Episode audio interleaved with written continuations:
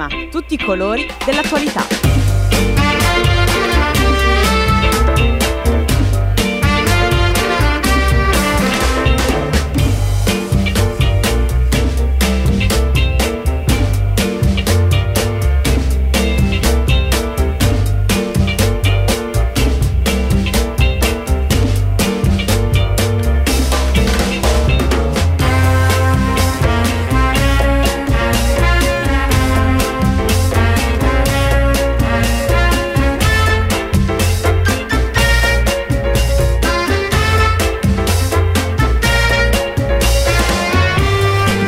Buongiorno a tutti e a tutte, sono le 9, bentornati all'ascolto di Prisma qui su Radio Popolare.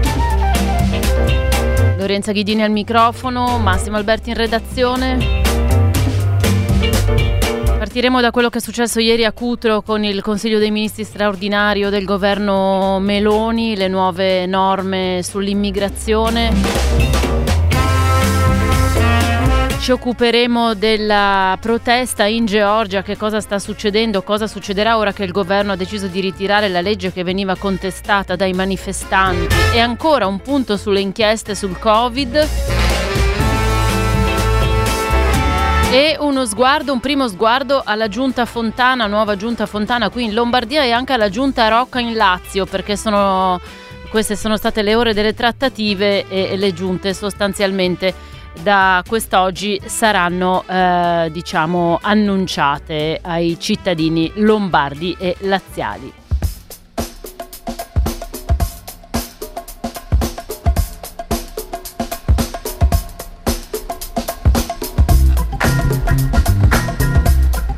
Dunque Giorgia Meloni ha portato il governo a Cutro spinta evidentemente eh, dall'esigenza mediatica di una presenza simbolica sul luogo della tragedia, ma il risultato, la gestione di questa presenza è stata piuttosto catastrofica. Meloni fredda, dura, in difficoltà con i giornalisti, insomma chi faceva domande, bersagliata sulla sua auto blu dai pupazzetti dei bambini morti in mare tirati dai parenti, parenti che lei non ha ricevuto, non ha incontrato, come non ha visitato le bare che ancora si trovano al palazzetto di Crotone. Ieri era anche a Crotone Angelo Bonelli, co-portavoce di Europa Verde. Buongiorno, benvenuto.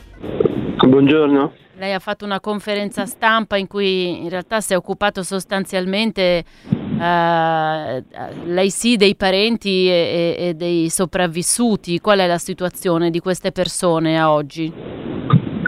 Ma diciamo che è estremamente disperata. Sono 48 ore che siamo a Crotone perché la nostra presenza che doveva assumere una funzione di sindacato ispettivo si è tramutata in una sorta di assistenza ai familiari.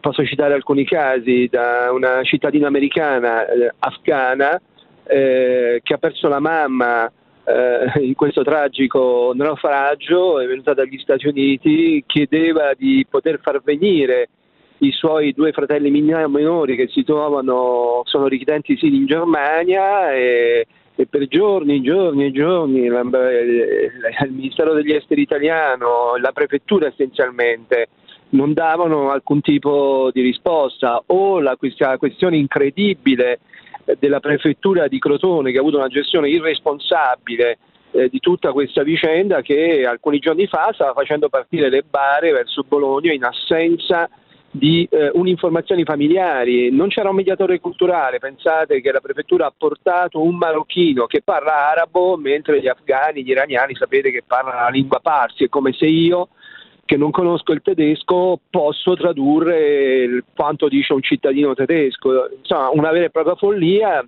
eh, con un problema di disperazione per quanto riguarda, perché insieme al dramma de, delle vittime che sono state trovate ci sono i familiari che sono arrivati dall'estero perché, sanno, perché ci sono i dispersi. E quindi eh, questi familiari eh, che sono qui da 10 giorni, 11 giorni, il caso di una ragazza Barati che viene dalla Finlandia, scappata dall'Afghanistan perché perseguitata dai eh, talebani, ha il fratello disperso, ininterrottamente piange e chiede ma come posso trovare mio fratello? Sì, adesso vado via e verrà trovato. Chi mi dirà che mio fratello è trovato? Io ho chiesto alla prefettura prendete il DNA dei familiari in maniera tale che quando i familiari dovessero tornare a casa e torneranno a casa e, e, e i cadaveri saranno ritrovati, è possibile fare la ricostruzione e, la, e, e, e, dare il riferimento familiare. Ecco, guardi, potrei continuare. È veramente una situazione tragica, come devo dire, è, è stato veramente ingiustificabile il fatto che la Meloni non abbia trovato il coraggio di venire a stringere le mani familiari che sono lì a Crotone davanti al Palamilone.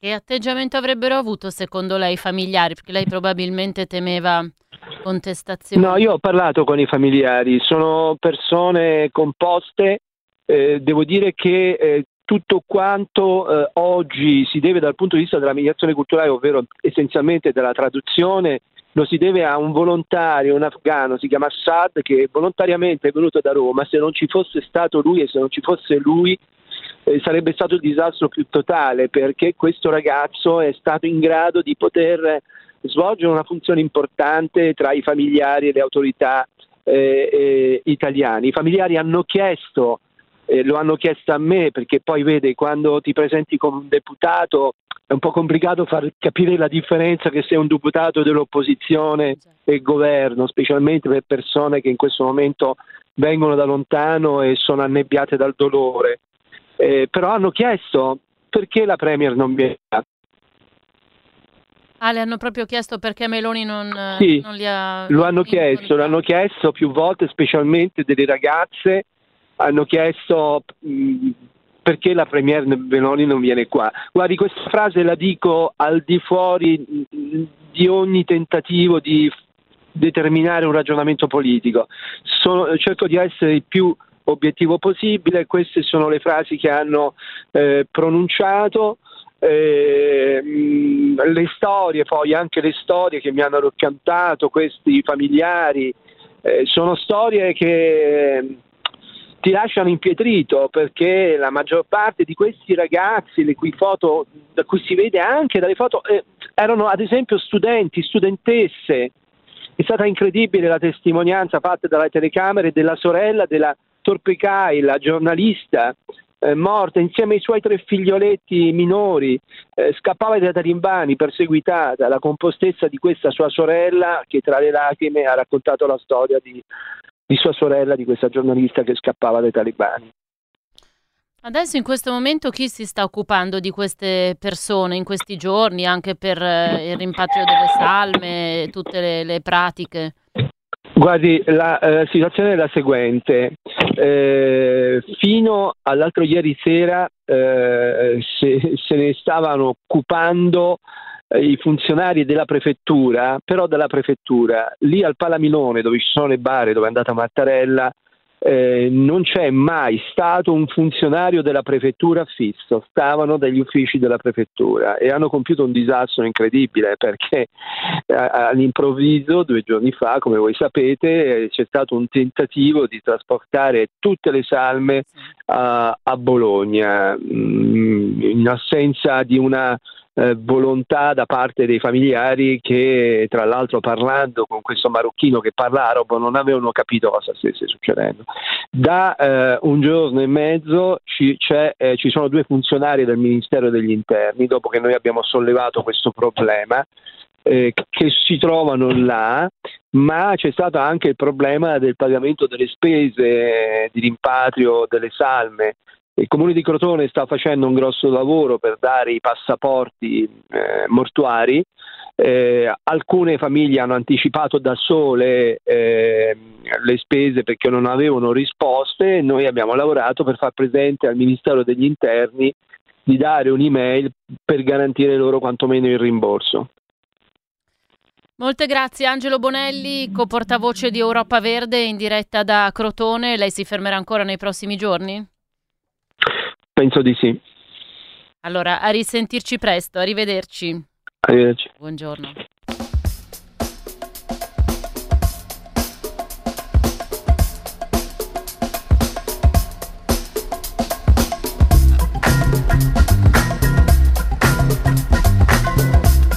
E le decisioni del Consiglio dei Ministri di ieri a Cutro, ampiamente anticipate nei giorni scorsi, ve le abbiamo raccontate nei giornali radio per chi organizza o esegue diciamo, gli scafisti il, trasfo- il trasporto dei migranti, le pene sono state molto aumentate e poi si è deciso di eh, aprire un CPR in ogni regione, come quello che c'è qua a Milano in via Corelli, lo conosciamo bene mi pare sia stato anche allungato il tempo di permanenza, no? la detenzione amministrativa in questi centri. Poi però, siccome servono braccia, di fatto l'hanno detto, no? per le imprese, soprattutto al nord, è stato um, deciso un iter più rapido, diciamo eh, più agili i decreti flussi, programmazione triennale, un nulla osta al lavoro più semplice da ottenere. Buongiorno a Alessandra Sciurba, ricercatrice in filosofia del diritto si occupa in particolare di diritti umani e diritto delle migrazioni ed è portavoce dell'ONG Mediterranea. Benvenuta. No, no, no, no, no. scusate, non sono portavoce dell'ONG Mediterranea, sono una professoressa di filosofia del diritto all'Università di Palermo e coordino la clinica legale migrazioni e diritti ecco. con cui sono stata a Crotone. Ah, mi ricordavo un suo incarico forse tra i promotori all'inizio? Molto, molto tempo fa, okay, non sono di Mediterranea. D'accordo, d'accordo, era allora qualche qualche informazione un po' mm. datata. Scusate, no, vi parlo come, come, giurista e come coordinatrice sì, della clinica certo. e diritti. Infatti noi come quello l'abbiamo invitata proprio esatto. per commentare questo decreto. Ecco, sì. qual è suo, la sua mh, mm, prima impressione, diciamo? Uh, la mia prima impressione è io, io sono profondamente sconfortata proprio perché alla clinica legale dell'Università di Palermo noi assistiamo dal 2015 le persone insieme a avvocate, studentesse e studenti e sappiamo dal campo che cosa significa quando si emanano decreti di questo tipo. Nel 2018, quando è stata cancellata la protezione umanitaria, migliaia e migliaia di persone si sono ritrovate d'improvviso senza la possibilità di rinnovare il permesso di soggiorno, persone integrate, persone che avevano una rete sociale forte, che sono state clandestinizzate e, e sappiamo quanto l'impatto di questi decreti appunto poi rende eh, la vita di queste persone impossibili e le nostre società molto più insicure. Voi pensate, persone che stavano bene, avevano una vita, improvvisamente ricacciate nell'ombra dell'illegalità da decreti completamente irragionevoli. E qui sto parlando chiaramente del fatto che si mira ad abolire la protezione speciale, poi reintrodotta eh, dalle, dalla ministra Lamorgese che si è resa forse conto del disastro che era successo con la cancellazione di quella umanitaria, quindi prepariamoci intanto al fatto che moltissime persone saranno clandestinizzate, quindi è un decreto che diciamo, sta andando a promuovere l'illegalità nel nostro paese rispetto a questo tema. Rispetto al tema dei CPR è sconvolgente, cioè eh, i tempi di detenzione erano stati abbreviati non per bontà, ma perché è un sistema fallimentare. La detenzione nei CPR è solo una violazione dei diritti delle persone perché storicamente, purtroppo questi luoghi esistono dal 98, hanno solo cambiato nome, non hanno mai agevolato le espulsioni di nessuno, sono soltanto una violazione dei diritti delle persone lì detenute che hanno molte meno garanzie che nelle carceri soltanto perché non hanno un documento, cioè una, per una violazione amministrativa si dà la detenzione e dei costi enormi per lo Stato senza nessun risultato in termini di espulsioni. È provato che o si riesce a espellere qualcuno nel primo mese in cui è, diciamo, riceve un decreto con gli accordi col paese d'origine o non li farà assolutamente eh, più. Eh, rispetto all'inasprimento eh, delle, eh, diciamo, della pena per eh, il favoreggiamento dell'immigrazione clandestina cosiddetta. Ma questo decreto va a colpire chi? Va a colpire i, i, cosiddetti scafisti, che nel 99% dei casi, e qui lo diciamo sempre da chi conosce queste storie sul campo, conosce le storie delle persone, sono mh, o i pesci piccolissimi o vittime di tratta essi stessi costretti a guidare la barca oppure assolutamente persone qualunque tra i tanti passeggeri che semplicemente si sono trovati a tenere il timone prima di arrivare a terra e poi quando sono arrivati vengono indicati dagli altri semplicemente come quelli che hanno guidato in un tratto di mare. Questo decreto non colpisce il traffico di esseri umani, i trafficanti stanno solitamente eh, in, ad agire eh, in paesi di transito come la Libia in piena contiguità con i poteri con cui l'Italia continua a fare accordi.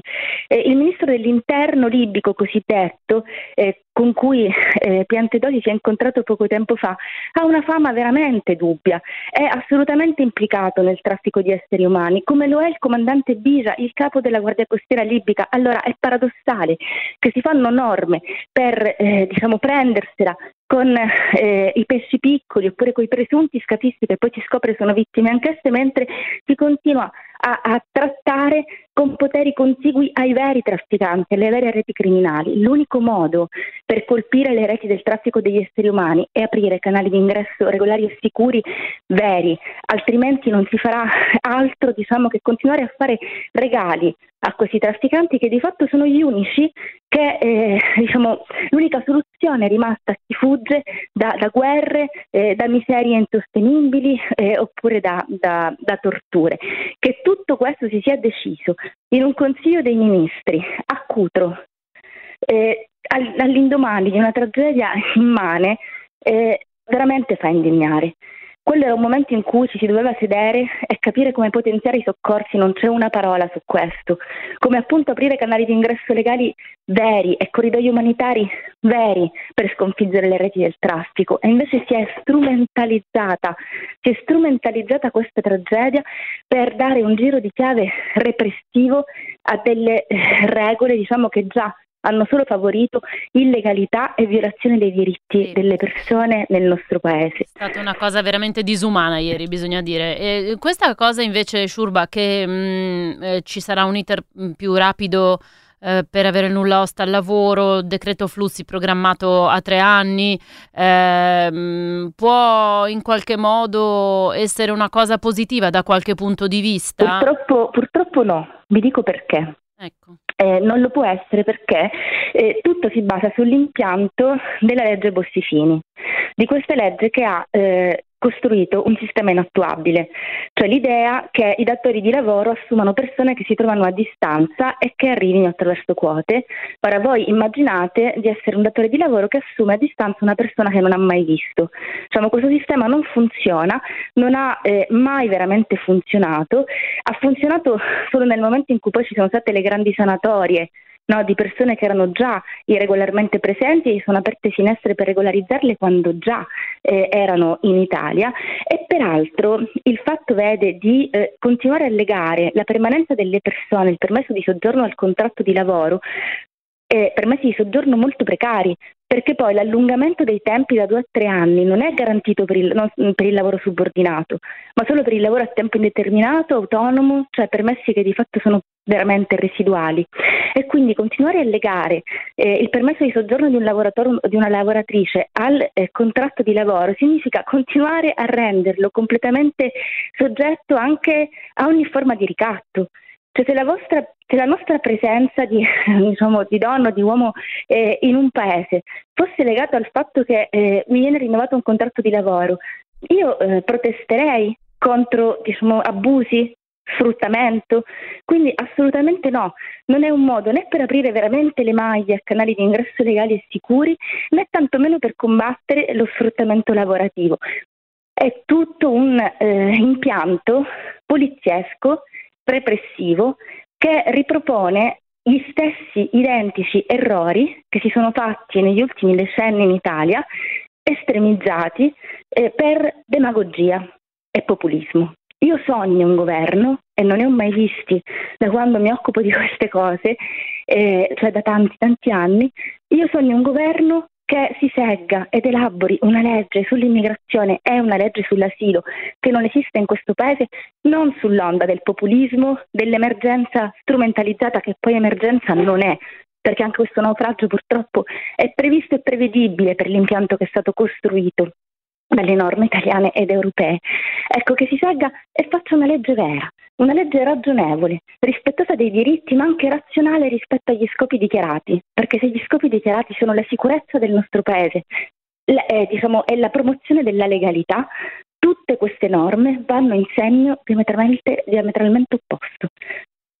E anche, Shurba, siccome tutti i governi poi che si sono succeduti hanno sempre fatto appello all'Europa perché faccia la sua parte, eh, cambi le sue regole, insomma in qualche modo aiuti i paesi eh, che hanno le coste su cui questi migranti arrivano. Però qui proprio in questa trasmissione, non più di dieci giorni fa, un collega di politico.eu, eh, Jacopo Barigazzi, ci raccontava come in realtà la linea in Europa si sta spostando in realtà eh, a destra verso una politica sempre più restrittiva e anche governi eh, di sinistra o centrosinistra eh, non fanno molto per evitare questo, vedi eh, Pedro Sanchez in Spagna. Sì, guardi, mh, mm, allora noi sappiamo intanto, basta guardare i dati, che l'Italia, l'Italia, non è il primo paese in realtà di accoglienza dove le persone si fermano e per esempio chiedono asilo e, e questa è ehm, diciamo, un'arma perché gli altri paesi europei usano eh, quando vengono chiamati ad aiutare eh, l'Italia. Però il grosso problema è che anche lì non c'è stata alcuna razionalità, Vede, c'è stata per esempio una eh, proposta passata al Parlamento europeo, promossa tra l'altro da Ellis Line, eh, sulla ehm, riscrittura del regolamento Dublino, cioè quel regolamento che eh, diciamo, ferma i richiedenti asilo nel primo stato di approdo. Il grande paradosso è stato che chi eh, si è opposto a cambiare questa regola eh beh, sono state proprio le forze che oggi sono al governo. Eh, quando eh, Matteo Salvini era parlamentare europeo ha boicottato in tutti i modi che venisse cambiata questa regola, mentre però si lamentava di, quante, di quanti profughi avessimo in Italia probabilmente perché doveva proprio diciamo, fare un favore a, agli amici dell'asse di Visegrad che non ne vogliono sapere di redistribuzione di richiedenti asilo.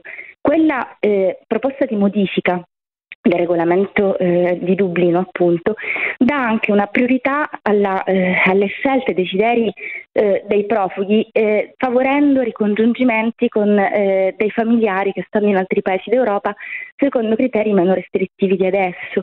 Le faccio un esempio, io ero a Cordone in questi giorni, ho incontrato i sopravvissuti, c'era una ragazza giovane di 24 anni che era partita con suo marito, erano afghani, suo marito di un anno più grande di lei, eh, ed erano partiti per raggiungere la famiglia di lui in Germania.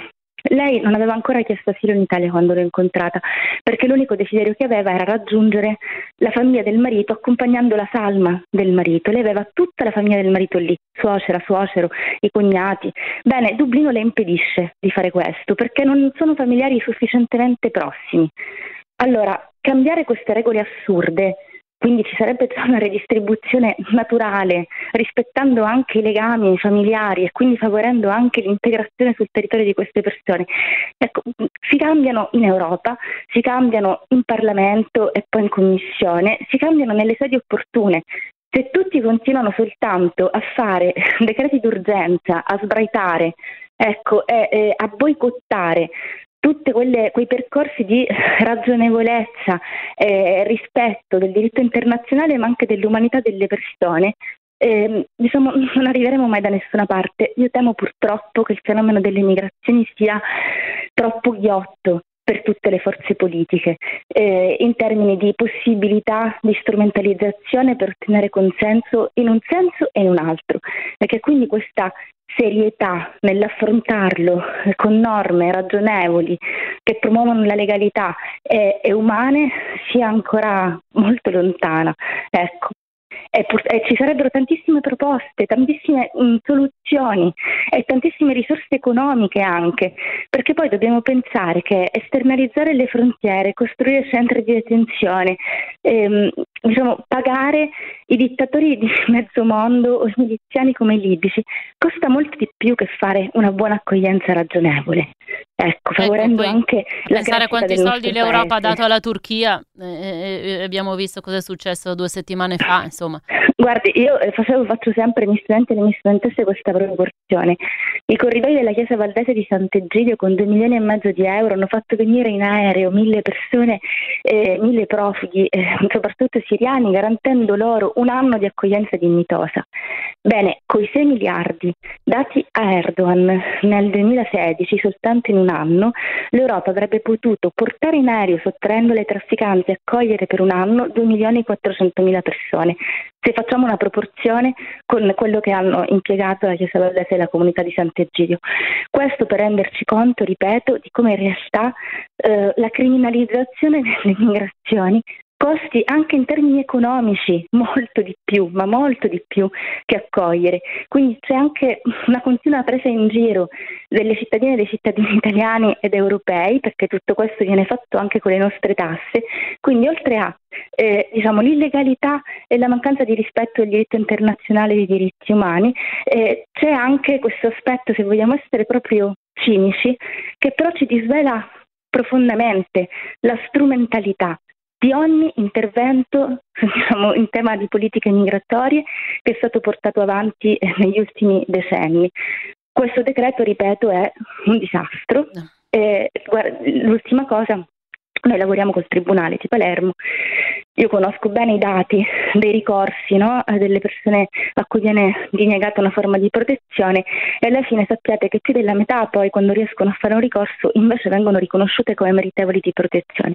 Beh, l'anno 2019, subito dopo è stata cancellata l'umanitaria è stato è chiamato da, da, mm, diciamo, da, dai tribunali l'anno horribilis, l'anno in cui tutti i tribunali si sono intasati, perché chiaramente cancellare la protezione umanitaria o adesso la protezione speciale vuol dire gettare per strada nell'illegalità migliaia di persone che costituzionalmente non si possono espellere, provengono comunque da zone insicure, hanno bisogno di avere tutelati dei diritti in Italia e quindi significa anche in più intasare i tribunali tribunali, spezzare per tantissimi percorsi di integrazione che erano quasi avvenuti.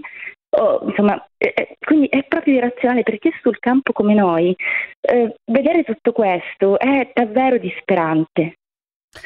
Grazie, grazie ad Alessandra Sciurba, giurista dell'Università di Palermo e coordinatrice della Clinica Legale per i diritti umani della stessa università. Arrivederci e grazie per essere stata con noi. Grazie a voi, buona giornata, arrivederci.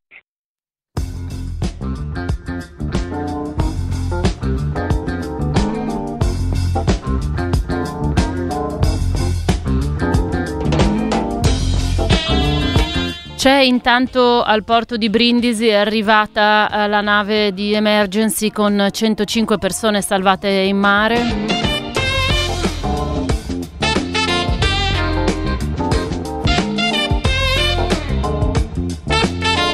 E quindi a breve sentiremo anche le storie di queste persone che sono eh, appunto state salvate da um, questa nave. Sono le 9.27 minuti, noi dobbiamo dare la linea al giornale radio di Popolare Network, torniamo subito dopo con la seconda parte di Prisma.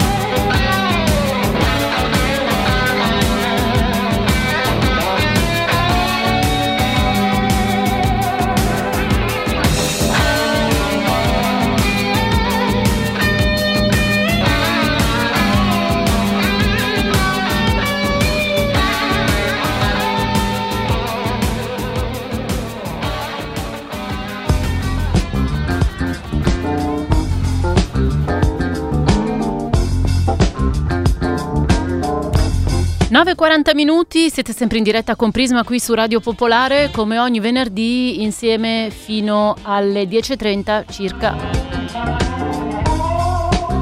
Vi abbiamo raccontato in questi giorni delle proteste in Georgia,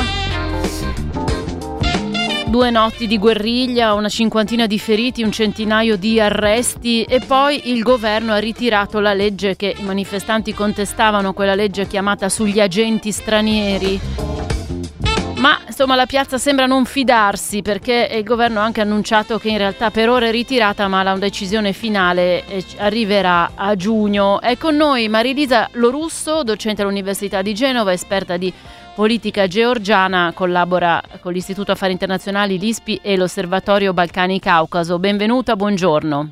Buongiorno, buongiorno agli ascoltatori.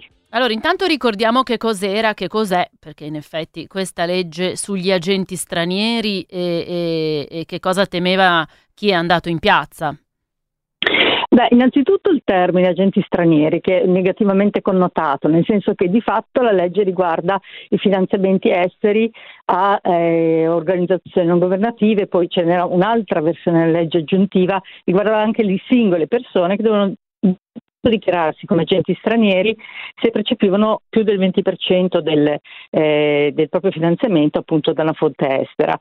Ehm, questo termine è appunto negativamente connotato perché ricorda molto la definizione eh, stalinista, diciamo, del, dell'agente straniero in verità come spia.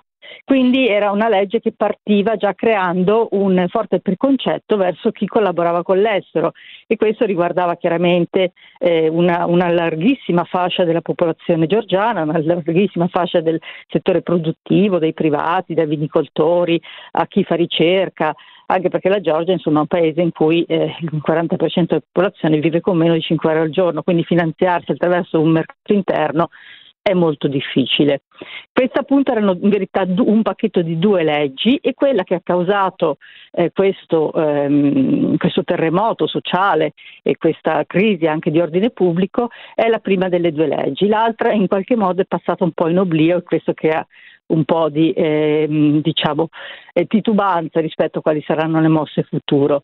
Come ha detto giustamente lei, ehm, la legge, il, un partito di governo aveva dichiarato che avrebbe ritirato la legge, ma questo era stato accolto con ehm, sfiducia perché dal punto di vista di, della procedura parlamentare la legge doveva essere eh, rinnegata attraverso un voto. Quindi la sola dichiarazione che il percorso eh, legale della legge non sarebbe continuato non bastava e questo è lo sviluppo di stamattina, uno sviluppo di 90 secondi, c'è stata una sessione lampa del Parlamento e la legge è stata bocciata. Quindi questo primo pacchetto di legge è dichiaratamente finito. Ok. Sì, e in questo momento... Può rientrare proprio... dalla finestra, questo è il timore. esatto, allora innanzitutto, eh, come ha detto giustamente, la, la, piazza non aveva creduto a eh, questa dichiarazione, un po' perché eh, il governo stesso aveva detto no, ma la legge non è sbagliata, c'è stata una macchina del fango, la legge eh, è stata interpretata male e quindi era chiaro che non c'era stata un una vera marcia indietro sui contenuti della legge e sulle implicazioni della legge eh, nel percorso europeo del Paese. E quindi anche stamattina eh, i manifestanti sono riadunati davanti al Parlamento quando è stato reso noto che sarebbe stata discussa la legge a vigilare fondamentalmente che eh, l'assenza di, eh, di, una piazza mobilitata non facilitasse in verità comportamenti poco virtuosi diciamo da parte dei parlamentari.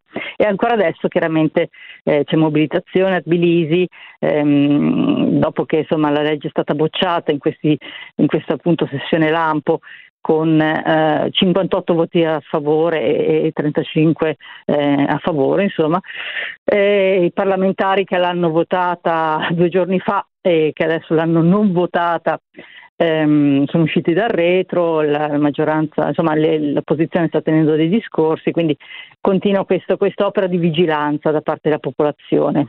Ecco, Lorusso, eh, quali sono i rapporti di forza e i rapporti con Mosca? Ricordiamo che 15 anni fa mm. la Russia invase la Georgia, ci fu una guerra lampo per i territori separatisti dell'Ossetia del Sud e dell'Abkhazia. Ricorda un po' quello che è successo poi l'anno scorso con il Donbass. Quali sono oggi i rapporti di forza? Beh, la legge viene definita la legge russa E, mm, buona parte dell'opinione pubblica georgiana ritiene che sia di ispirazione russa la stessa Presidente della Repubblica che ha preso nettamente le distanze dal governo su questa legge, ha detto che è una legge dettata da Mosca.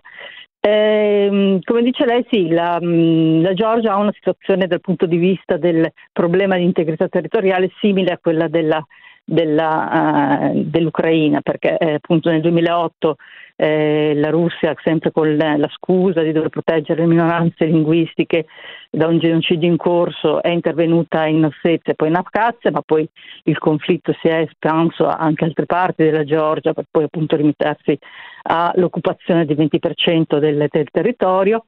Sei anni dopo è successo lo stesso con la Crimea, dove c'è stata un'annessione e c'è una volontà evidente di pressione molto forte sul governo georgiano che in questo momento sta cedendo molto, nel senso che il partito al governo è eh, stato fondato da un oligarca che singolarmente ha qualcosa tipo il 30% del PIL nazionale, quindi una situazione di squilibrio di potere enorme, eh, forse un unicum in, in, tutto lo spazio post-sovietico, ehm, ed ha creato questa fortuna in Russia, ha un legame molto forte con la Russia, per quanto abbia dichiarato di eh, aver reciso questi legami, Transparency International e varie organizzazioni hanno verificato che effettivamente è un soggetto ancora finanziariamente attivo in Russia. E come spesso nelle oligarchie c'è un uso privatistico dello Stato, nel senso che il, il comportamento di questo governo rispecchia molto di più l'interesse di questo singolo rispetto che la volontà eh, del popolo georgiano che ha messo proprio nella Costituzione la volontà di eh, diventare un, un, paese europeo integrato nelle strutture euroatlantiche, insomma. E le mm, istituzioni europee come hanno guardato a questi ultimi eventi? Come hanno commentato? Mm, ovviamente la, la è stato accolto molto positivamente il fatto che eh, la, la, legge sia stata ritirata. Eh, ieri c'è stato un, un, un, momento di attività su, questo, su questa questione in modo particolare del Presidente Macron che ha fatto presente che la, la Francia farà sponda alla Georgia per, per, le sue ambizioni europee, quindi insomma è stata accolta positivamente. Ehm, sicuramente la, era stato sollevato non solo l'Unione Europea, ma un pochino da tutte le organizzazioni internazionali che operano nel Paese il fatto che la legge avrebbe largamente compromesso le capacità di collaborazione eh, con la società civile georgiana, che appunto fa eh, molto riferimento al, al, supporto economico estero, ma non solo di supporto economico, anche proprio di formazione, di scambi. C'era stata una lettera degli studenti Erasmus eh, che facevano presente che questa legge avrebbe reso difficile tutto il percorso Erasmus, i doppi titoli di laurea, insomma tutta una serie di eh, meccanismi che legano la Georgia all'Europa e la mm, cultura georgiana alla cultura europea che appunto eh, erano messe a rischio da una legge che è comparsa dal nulla, perché non faceva parte del programma di governo, non faceva parte del programma eh, elettorale del partito, insomma è comparsa un po' così, eh, un fulmine a ciel sereno che ha creato un, un, un grosso scompenso sociale. Ecco anche per quello evidentemente un po' insospettito. Uh, sì. Molte grazie allora per essere stata con noi Marilisa Lorusso, lo ricordiamo docente all'Università di Genova, collabora con l'Istituto Affari Internazionali l'ISPI e l'Osservatorio Balcani Causo e Caucaso e come avete sentito è un'esperta di politica georgiana, buon lavoro e risentirci presto. Grazie anche a voi.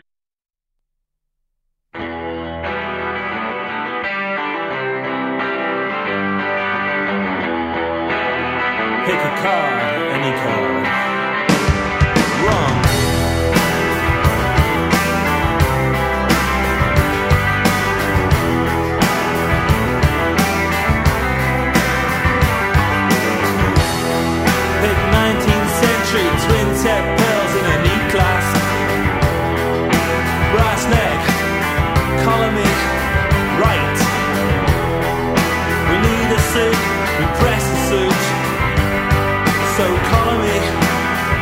Siamese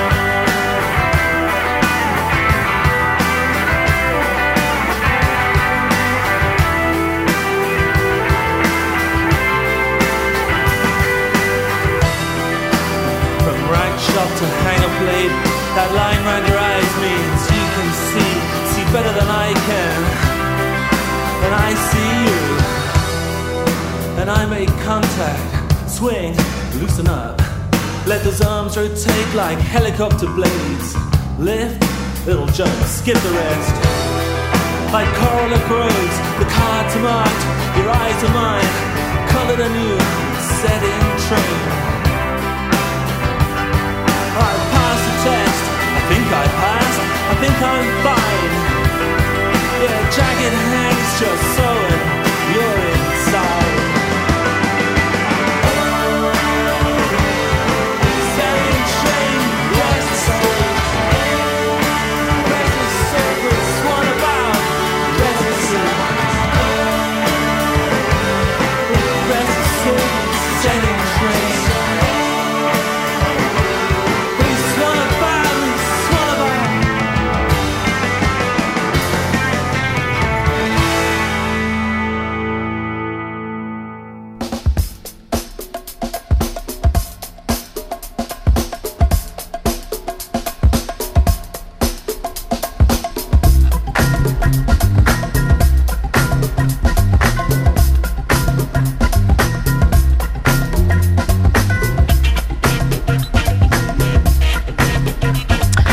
52 minuti qui a Prisma, mi ha raggiunto in studio Roberto Maggioni. Ciao Roberto. Ciao Lorenza.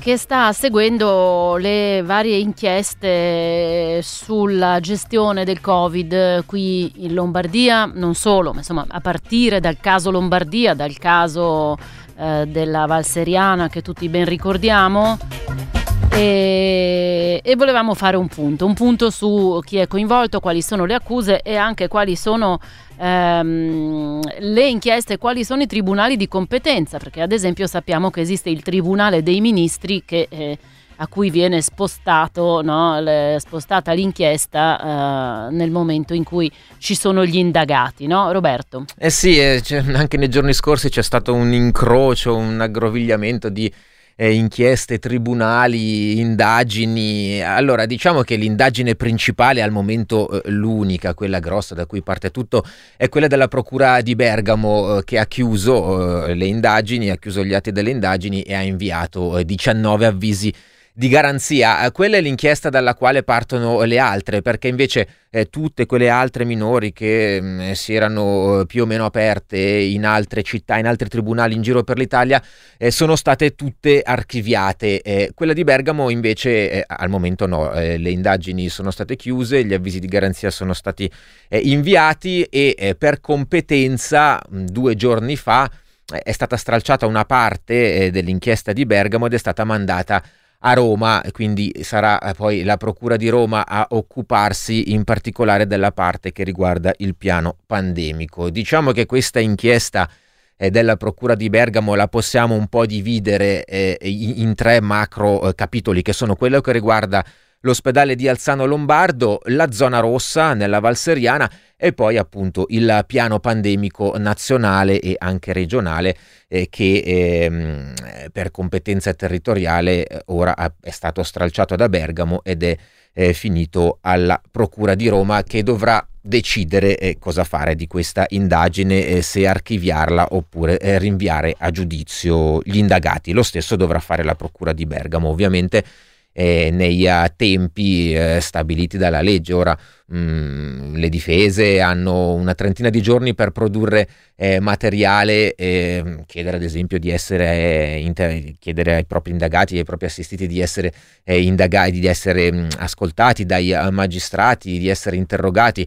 Ci sono 30 giorni di tempo e poi, e poi il giudice per le indagini preliminari durante un'udienza preliminare deciderà appunto se, se archiviare o aprire eh, questo processo, magari non per tutti perché sono anche posizioni molto diverse tra loro. E non ci sono solo politici, ma anche scienziati, diciamo, quelli che eh, consigliavano il governo in quella fase. E tra l'altro non ci sono solo i politici di quella fase, ma anche a, a ritroso quelli che avrebbero dovuto predisporre un piano pandemico adeguato in caso di un'emergenza che poi effettivamente si è verificata. Eh sì, la cosa unica, perché ovviamente non era mai successo eh, di dover gestire una pandemia in anni recenti, è che è, è finita sotto accusa un po' eh, tutto il sistema politico, medico, tecnico, scientifico che ha gestito eh, quantomeno ecco, primi, eh, le prime settimane, i primi mesi eh, della pandemia. La Procura di Bergamo prende in considerazione il periodo che va dal 5 di gennaio fino eh, all'incirca alla mm, metà di aprile, fine marzo, inizio aprile, insomma, quindi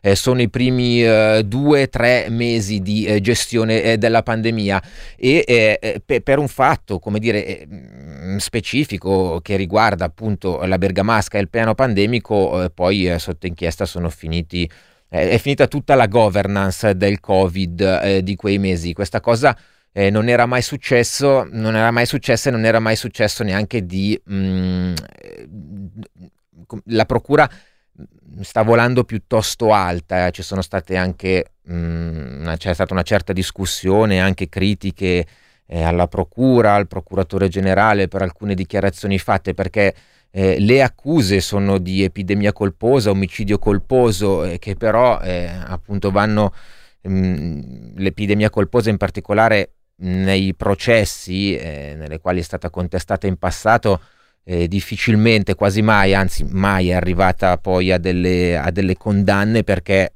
per procurare un'epidemia colposa, dice la Cassazione, bisogna avere un comportamento attivo, l'esempio più banale, butti del veleno in un acquedotto e provochi un'epidemia colposa, quello è un comportamento attivo.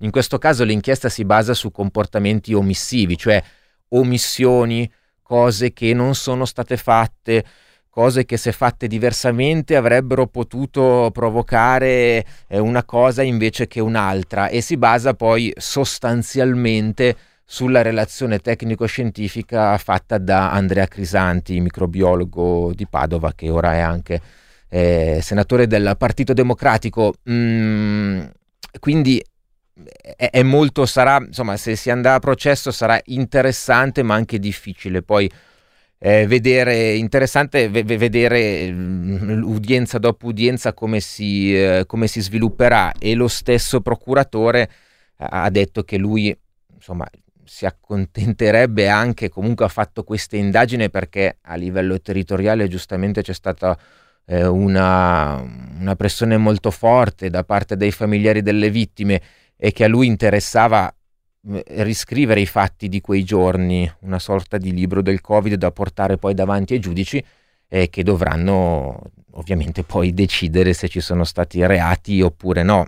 Tra l'altro nei giorni scorsi c'è stata una presa di posizione delle, chiame, delle Camere Penali Lombarde, quindi gli avvocati eh, a loro volta piuttosto critici verso il procuratore l'inchiesta, hanno detto, sintetizzo, è eh, una lettera molto lunga che però insomma, il procedimento penale deve rimanere un luogo dove accertare i reati e le eventuali responsabilità penali non può trasformarsi in un luogo di dibattito scientifico o politico, proprio perché il procuratore di Bergamo invece aveva detto e che insomma il suo contributo era anche quello eh, di, una discu- di dare una discussione informata a livello eh, tecnico, scientifico, medico, politico su quelle che erano state le decisioni eh, prese in quei giorni Un drammatici. ruolo improprio uh, dal punto di vista evidentemente del, del processo, no? vedremo poi dopo insomma se ci sarà il rinvio a giudizio, anche perché in questo tipo di cose, non so come la pensi Roberto, poi entrano in gioco anche eh, in chi deve decidere se fare, celebrare o meno un processo di questa portata, valutazioni anche di opportunità politica, nel senso che ehm, per quanto si possa valutare no, la tesi dell'accusa reggerà o non reggerà, ci sono evidentemente poi un contesto di pressioni, come dicevi tu, con un, migliaia di morti eh, che in qualche modo giustamente pretendono giustizia e quindi è anche possibile no, che ci siano uh, considerazioni di, di, vario genere nella decisione che dicevi potrebbe arrivare quando l'udienza preliminare, qual è la tempistica? Non ci sono, appunto, la, la tempistica è quella che mm, adesso l'inchiesta, la, la, att, l'indagine è stata chiusa più o meno una settimana fa mh, mm, e come dicevo le difese hanno 30 giorni per produrre ulteriore materiale eh, poi i tempi non sono, non sono ben definiti. Eh, parlando con gli avvocati anche dei familiari delle vittime, anche loro non si aspettano dei tempi brevi, eh, proprio perché la materia è complessa, eh, ci sono di mezzo anche eh, ehm, ex ministri e quindi eh, bisogna mettere in relazione la, la, Procura di Bergamo con i tribunali dei ministri che hanno i loro tempi, le loro modalità di eh, accertare eh, se procedere o meno nei confronti appunto delle eh, figure mh, degli ex ministri. Mh, non, sarà, non, saranno, non saranno tempi brevi, eh, però insomma ecco, va dato atto alla Procura quantomeno di aver in effetti ecco, messo in fila una serie di uh, fatti uh, che mh, a livello giornalistico anche erano stati pure ricostruiti uh, in maniera anche mh, fatta piuttosto bene, insomma, da diversi, da diversi organi di stampa, però eh, chiaramente con questo lavoro della magistratura si è potuti andare eh, un po' più a fondo, eh, in questo senso sì, come ha detto il procuratore, per riuscire per, a, nello spiegare meglio che cosa accadde in quei giorni. Grazie Roberto Maggioni. Grazie. E a proposito di cosa accadde in quei giorni, le responsabilità, no, non a proposito di quello, ma insomma, il presidente Fontana ha pronta la sua nuova giunta che verrà presentata stamattina. Noi ve l'anticipiamo tra poco con Alessandro Braga.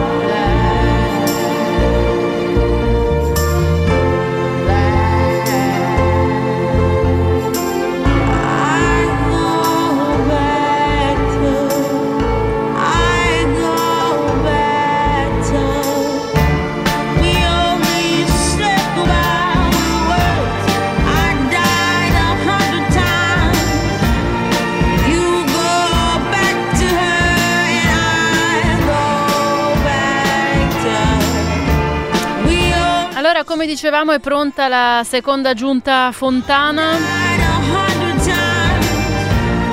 che verrà annunciata oggi, eh, verrà resa nota insomma la lista dei nomi e i vari incarichi dopo una serie di nottate di riunioni a Roma. Alessandro Braga, partiamo da qua, si è fatto tutto a Roma, come mai?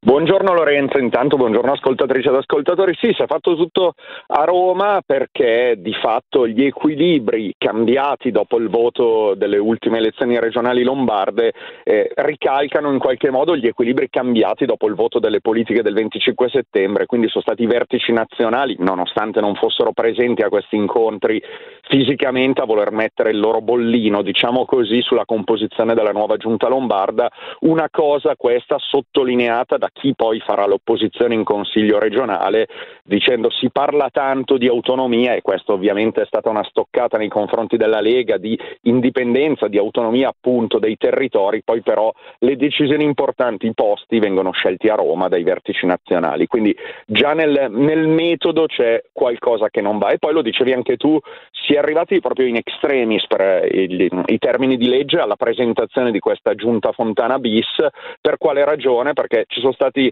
non pochi problemi nella composizione della giunta e per gli equilibri interni alla coalizione che dicevamo cambiati ovviamente, anche in secondo luogo, comunque in maniera parallela, per gli equilibri interni ai partiti della coalizione con correnti di, dell'una o dell'altra parte che si sono scannati in qualche modo fino all'ultimo per riuscire ad ottenere l'uno o l'altro posto in giunta o tra i quattro sottosegretari che ci saranno, perché si parla di, di 20 posti, in totale 16 assessori e 4 sottosegretari, il manuale Cencelli in cui eh, la destra si è riconosciuta, costruito ad hoc dopo le elezioni eh, regionali, ha portato a questo schema 7522 per quanto riguarda gli assessori, ossia 7 assessori a Fratelli d'Italia, 5 alla Lega, 2 a testa a Forza Italia e Lombardia Ideale, quindi la lista del presidente Fontana, sono rimasti fuori dai posti più importanti, quelli degli assessorati, i centristi, quelli di noi moderati, che si sono però portati a casa alla fine un sottosegretario. Quindi questo è lo schema, se vogliamo usare una metafora calcistica, a, a, cui si è arrivati e poi appunto fino, fino, a ieri sera di fatto nonostante il vertice fosse stato l'altro ieri notte a Roma poi ripreso ieri mattina ma poi fino all'ultimo fino a ieri sera i vari coordinatori regionali dei partiti i vari uomini forti dei singoli partiti sono stati a discutere per piazzare il loro uomo la loro donna in quel posto chiave piuttosto che in un altro e con questi numeri si può dire chi ha vinto chi ha perso? In qualche modo sì, anche se diciamo che come sempre eh, in politica vittoria o sconfitta eh, sono sfumate. Diciamo che Fratelli d'Italia pretendeva otto posti in giunta, quindi la metà esatta ne ha portati a casa sette. Questo vuol dire che Fratelli d'Italia ha perso in questo braccio di ferro interno alla coalizione? Beh, direi di no, perché i sette posti in giunta sono posti di peso molto, molto importanti. In più si è portata a casa, come era naturale, la vicepresidenza, il partito di Giorgia Meloni e qui poi apriamo la parentesi sulle divisioni all'interno dei, dei singoli partiti. Quindi diciamo Fratelli d'Italia ha vinto. Forza Italia non è andata benissimo, pretendeva, chiedeva tre assessorati, è riuscita a portarne a casa solo due con eh, il, diciamo così, alla fine eh, l'aggiunta di un sottosegretario, è andata bene Lombardia Ideale, quindi la lista di Attilio Fontana perché due assessori non sono pochi, tra l'altro uno che è finito appunto in quota Fontana è Guido Bertolaso, sanità e welfare, quindi importantissima, è l'80% del, del bilancio regionale. La Lega numericamente è andata bene, per i, i, voti che aveva preso alle ultime elezioni, si porta a casa cinque assessorati, non così di peso come era nella giunta Fontana 1, intanto bisogna dire questo, e poi comunque dei nomi eccellenti che sono rimasti fuori dall'esecutivo e questo potrebbe creare dei problemi interni alla Lega Matteo Salvini di sicuro. Ecco, poi è vero che Romano La Russa, il fratello del Presidente del Senato, doveva essere nominato vicepresidente, invece l'hanno lasciato fuori? Ma anche qui, allora, sicuramente resta fuori, sarà Marco Alparone che si prende la delega al bilancio, delega pesantissima ovviamente in Regione Lombardia come in qualsiasi amministrazione locale e eh, sarà nominato vicepresidente. Eh, Romano La Russa resta fuori eh, il fatto che eh, tutti lo dessero come indicato dal partito non era così vero. Diciamo che lui subito il giorno delle elezioni, a, a, numeri ormai acquisiti, aveva fatto un passo avanti, diciamo così, dicendo che d'ora in poi ci sarà più destra in, in Regione Lombardia, che non si sarebbe potuto fare niente senza il volere di Fratelli d'Italia e rivendicava appunto la vicepresidenza, sottolineando che doveva andare a lui.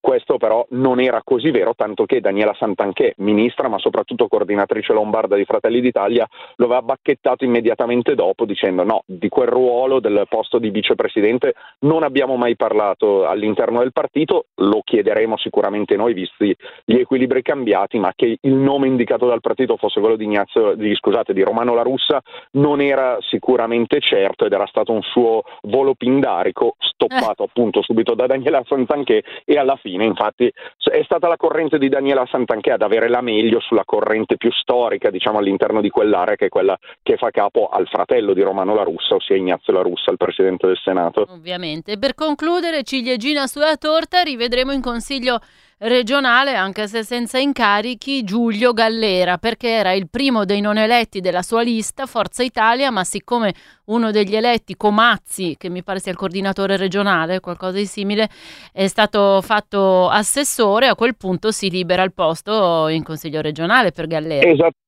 Esattamente, anche qui all'interno di Forza Italia qualche problema c'era nell'indicare i nomi perché le tre correnti, le tre macro correnti che compongono Forza Italia stavano litigando tra di loro, alla fine ha avuto la meglio quella che sponsorizzava Gianluca Comazzi, che tra l'altro è stato recordman di preferenza all'interno di Forza Italia nel, nel collegio milanese, quindi Gianluca Comazzi promosso assessore, a quel punto entra il primo dei non eletti nel collegio milanese di Forza Italia, che è appunto l'ex assessore al welfare Giulio Gallera, che ce lo ritroviamo ancora in consiglio regionale. Sarà contento? Probabilmente sì, c'è da dire, sentivo prima Roberto Maggioni che parlava dell'inchiesta Covid Bergamo, forse le sue preoccupazioni in questo momento sono altre rispetto al posto o meno in Consiglio regionale. Esatto, perché è uno degli indagati. Grazie Alessandro Braga. A voi buon lavoro, ciao ciao. Ciao ciao ciao. Adesso andiamo a Roma perché lo stesso sta succedendo alla giunta del presidente Rocca in regione Lazio che eh, viene composta o forse è già chiusa, insomma verrà presentata a momenti. Buongiorno Maria D'Amico. Eccomi, buongiorno Lorenzo, buongiorno a te e a tutti i nostri ascoltatori e le nostre ascoltatrici. La giunta di Francesco Rocca, almeno a leggerla dai giornali, dai nomi che vengono insistentemente accreditati come futuri assessori della Regione Lazio, ci fa pensare un po' a un ritorno al passato, dove però di immaginifico c'è soltanto un passato che molti eh, cittadini e cittadine avrebbero voluto dimenticare, perché i nomi poi alla fine eh, che vengono accreditati eh, sono quelli eh, che avevamo già eh, letto, ascoltato e conosciuto come amministratori della giunta eh, di Francesco Storace. Quindi sembra un po' un salto nel passato eh, con un, dire, una parentesi rappresentata dalla, eh, dalle due giunte eh, di Nicola Zingaretti un po' come dire archiviata completamente. Questo almeno a leggere i nomi. Francesco Rocca intanto ha affermato, renderà oggi nota entro queste ore, poi bisogna vedere quando finirà la trattativa positiva perché anche per lui eh, non è stata assolutamente semplice, infatti sono passate tre settimane dal voto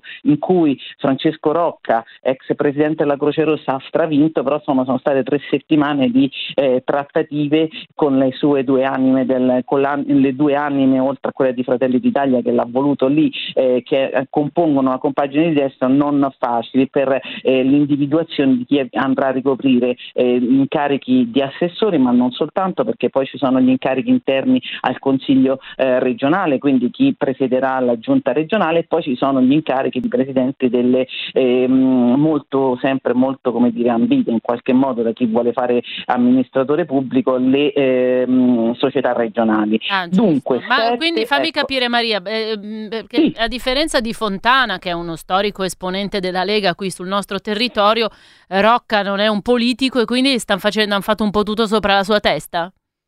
No, assolutamente, ah, perché okay. lui dall'inizio, no, no, no, almeno eh, lui dall'inizio ha detto sono io che decido, infatti ha preso una decisione eh, importante per eh, la, la guida della, della regione e ha deciso di tenere per sé la delega della sanità e siccome la sanità è eh, la, l'incarico e l'ambito più importante e più eh, ricco da gestire, lui in questo momento ha detto eh, forse temporaneamente però la delega per la sanità rimane a me e già questa cosa non sarà stata facile da far digerire a, ai suoi alleati. Quindi questo è il dato assodato. Ora si sta ragionando su chi saranno gli altri uomini che andranno a comporre la giunta regionale. Sì, i numeri dicono che 6 o 7 assessori a seconda se poi Rocca viene considerato un tecnico o un, uno di Fratelli d'Italia andranno a Fratelli d'Italia, uno alla Lega e due a Forza Italia. In questi nomi dei sette che vi dicevo sono appunto nomi che hanno già eh, svolto incarichi, c'è Righini che è stato il più votato sempre in Fratelli d'Italia, poi alcuni di loro hanno anche cambiato eh, durante questi ultimi 15 anni eh, collocazione, quindi sono passati da Fratelli d'Italia alla Lega o, eh, o Forza, hanno lasciato Forza Italia per andare in Fratelli d'Italia. Sono, sono, questo è lo scenario, Rocca ha detto la sanità è troppo importante quindi rimane in capo a me e c'è un tentativo, ma bisognerà poi vedere eh, se arriverà a termine, dei, proprio di Fratelli d'Italia comunque di sdoppiare questa importante poltrona per far sì che poi ci sia una sanità amministrativa, quindi un direttore regionale molto importante e molto potente per eh, le scelte che vengono fatte in via Cristoforo Colombo e poi un uomo invece che dovrebbe gestire la macchina sanitaria. E poi appunto dicevo il Consiglio regionale e poi le società regionali. La, primo, la, la prima mossa che ha fatto Francesco Rocca proprio per rimanere in sanità è stata quella di convocare lo scorso eh, venerdì tutti i direttori generali delle aziende sanitarie e degli ospedali, dei tre policlinici, eh, quelli privati e quelli, quelli, privati accreditati e quelli pubblici, per spiegare loro quale, sono, quale sarà l'indirizzo. E lui ha detto eh, il pronto soccorso e l'abbattimento delle liste d'attesa saranno le mie priorità e quindi ha dato degli incarichi ai direttori di come dire, redigere eh, del, lo status quo al momento, capire come sta andando, visto che eh, quotidianamente, ah, soprattutto alcuni eh, quotidiani raccontano di una sanità allo sbando fino ad oggi. I quotidiani che puntano moltissimo sulla sanità allo sbando della Regione Lazio non a caso sono il Tempo e il giornale e Libero, che sono del, di, di, quello che possiamo dire comunque è il, un, un personaggio che sicuramente in qualche modo ha vinto anche lui, anche se non si è candidato, e mi riferisco a Antonio Angelucci, che è il RAS, il dominus della sanità privata nel Lazio, che possiede due quotidiani e che sarà sicuramente colui che vivrà giorni più tranquilli nel momento in cui eh, alla, alla, poltrona più importante della regione Lazio siede Francesco Rocca, che è stato anche un suo manager, perché Francesco Rocca in passato ha lavorato anche nel gruppo eh, San Raffaele, che è la costola sanitaria del, dell'impero Angelucci. Quindi, eh, come dire, Angelucci sicuramente appunto ha, ha continuato, lo, lo, ha sempre fatto, a usare i suoi mezzi di informazione proprio per eh, spingere tantissimo ad occupare spazio e a denunciare una sanità ehm, pubblica allo sbando quando invece poi c'è una sanità privata accreditata che funziona e che come dire gli ha portato molto potere, gestisce nel Lazio, nel centro Italia qualcosa tipo eh, 20 cliniche private accreditate.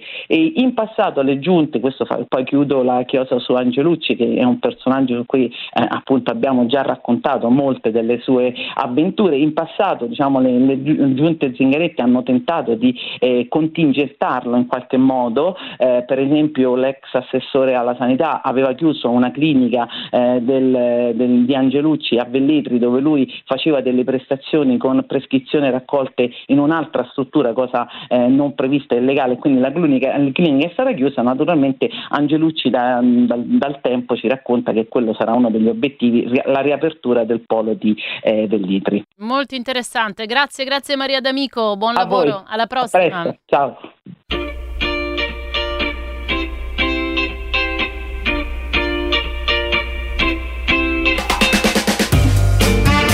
E così anche la giunta Rocca in Lazio sta arrivando a nascere.